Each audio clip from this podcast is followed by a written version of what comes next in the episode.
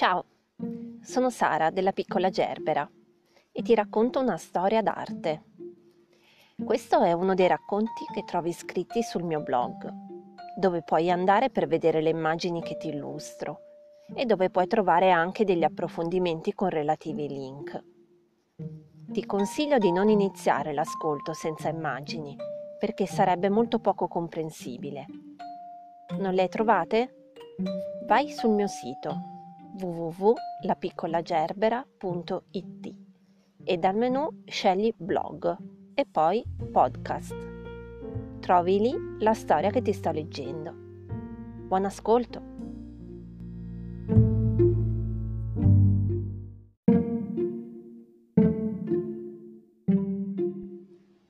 Un almanacco della salute tutto medievale. Questa è la storia di un taccuino ma non un taccuino di disegni come quello di Villar che già ti ho raccontato. Si tratta di un taccuinum sanitatis, cioè un taccuino della salute. Un libro che contiene moltissimi consigli su come mantenersi sani, seguendo i precetti di un medico arabo, scritti ben mille anni fa. Mille anni fa! Qualche bravo pittore quasi 400 anni dopo, alla fine del Medioevo, ha pensato bene di illustrare questo taccuino e vale davvero la pena osservare le pagine più divertenti e interessanti. Ti va? Intanto salutiamo Ibn Butlan, che nell'immagine sta esponendo tutti i suoi insegnamenti seduto in cattedra sulla prima pagina del taccuino.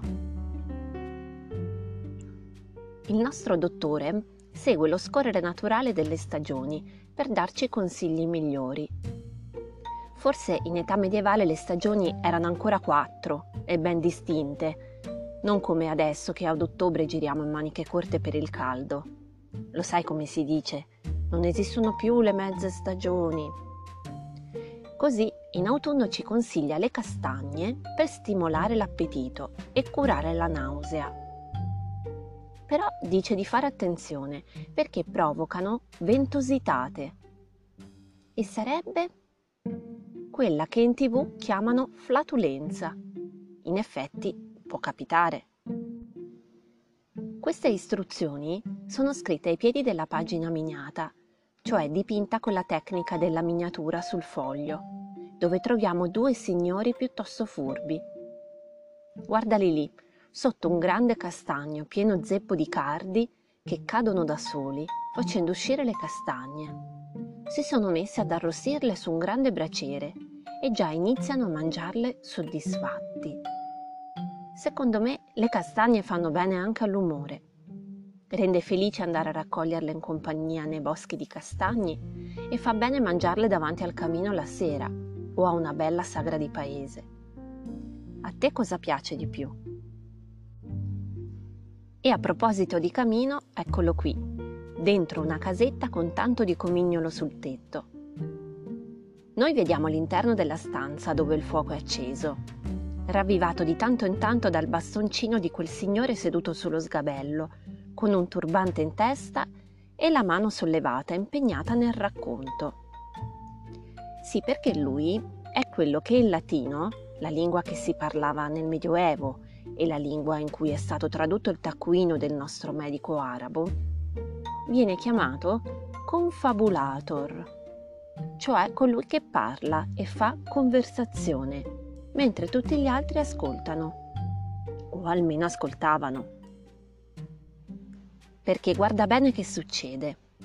La signora sulla destra è intenta a filare probabilmente la lana, far diventare cioè un filo, avvolgendolo intorno al fuso, tutta la lana raccolta sulla conocchia quella specie di ombrellino che tiene sotto il braccio, e mentre fila ascolta il racconto.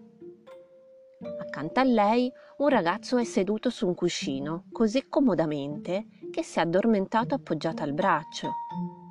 A me fa venire voglia di dormire a guardarlo e in effetti anche l'altro che ci dà le spalle non ce la fa a tenersi sveglio e con la faccia appoggiata alla mano si è appena lasciato andare.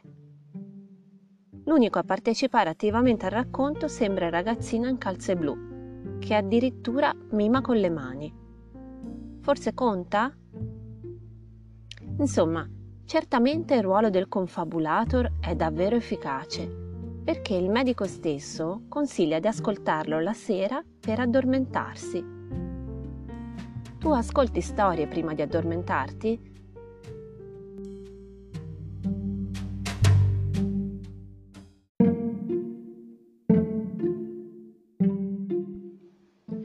Dunque, per stare bene possiamo mangiare cose sane raccogliendole direttamente dagli alberi.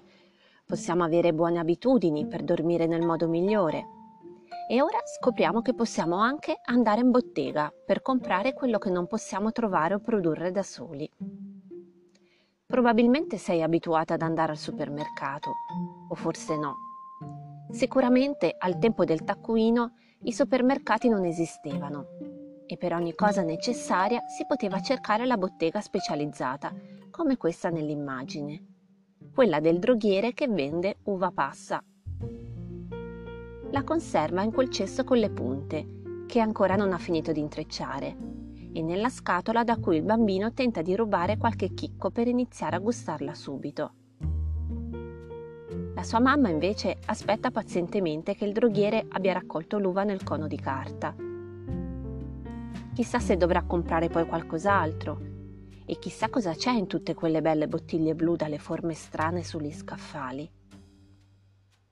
Certamente, se avranno bisogno di illuminare casa quando il sole non c'è più, potranno prendere le candele di cera appese accanto ai cestini, perché, indovina un po', al tempo non c'era neanche la luce elettrica.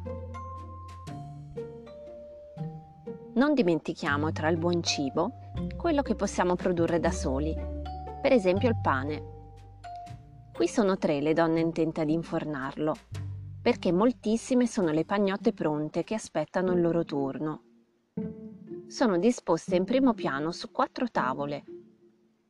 Una delle donne vestite di rosa ne tiene una in mano, come se fosse una palla da gioco, e la tiene pronta per passarla all'altra, più indaffarata, che sta spingendo la palla con due forme di pane direttamente dentro il forno. Capiente com'è, chissà quante può contenerne. Alle loro spalle altre pagnotte crude aspettano su una tavola, mentre accanto, dentro un'enorme cesta, sono raccolte tante pagnotte dorate che sono appena state sfornate. Lo senti il profumo? Raccomanda al medico di lasciarle lievitare una notte così saranno più buone. E in effetti il lievito naturale che si usava una volta aveva bisogno di tanto tempo per essere efficace. Il nostro Ibn Butlan ne sapeva veramente tante. E così, oltre a consigliarci il buon cibo da raccogliere dagli alberi, quello da produrre, quello da acquistare e il buon cibo per l'anima da ascoltare, ci raccomanda anche prodotti degli animali come le uova di gallina, di oca, di quaglia. In questa miniatura una signora in abito lungo mostra trionfante un uovo di gallina bello grosso al signore riccioluto che si affaccia sull'uscio. Accanto a lei le galline indifferenti continuano a beccare il loro pranzo e razzolano su e giù per il pollaio. Ma che pollaio! Hai notato che sembra l'interno di un castello? In effetti vediamo anche l'esterno dell'edificio e notiamo tre finestre bifore, cioè divise in due, piuttosto curate. E all'interno il pollaio presenta un corridoio con soffitto a volta e un ingresso ad arco davvero elegante. Ma trattavano così bene le loro galline?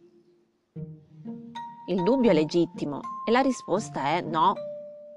Queste illustrazioni sono state fatte per i signori nobili e ricchi che sapevano leggere, cosa non tanto comune, e che vivevano in case belle e preziose come queste, ma non ci facevano certo stare le galline e gli altri animali, che avevano ambienti più adatti e soprattutto curati dai loro servitori. Le miniature però dovevano essere gradevoli da vedere e una baracca di legno sporca e sgarrupata non poteva reggere il confronto con un pollaio come questo. Non credi? Ah, attenzione a mangiare le uova, perché il dottore ci informa che possono causare le lentiggini. E per finire, la felicità. Sì, un taccuino che raccoglie tutti i consigli per una vita sana non può che concludersi così, con una raccomandazione alla felicità. Particolarmente utile, dice il dottore, nelle stagioni e nei luoghi freddi. Ma come rappresentare la felicità? Il miniatore del taccuino ha scelto di dipingere due innamorati accanto a un tavolo. Avranno appena finito di mangiare? Di fronte a un roseto e sotto due alberi carichi di foglie e di bacche, abitati da tortore che si inseguono. E tu? Come disegneresti la felicità? Vuoi provarci?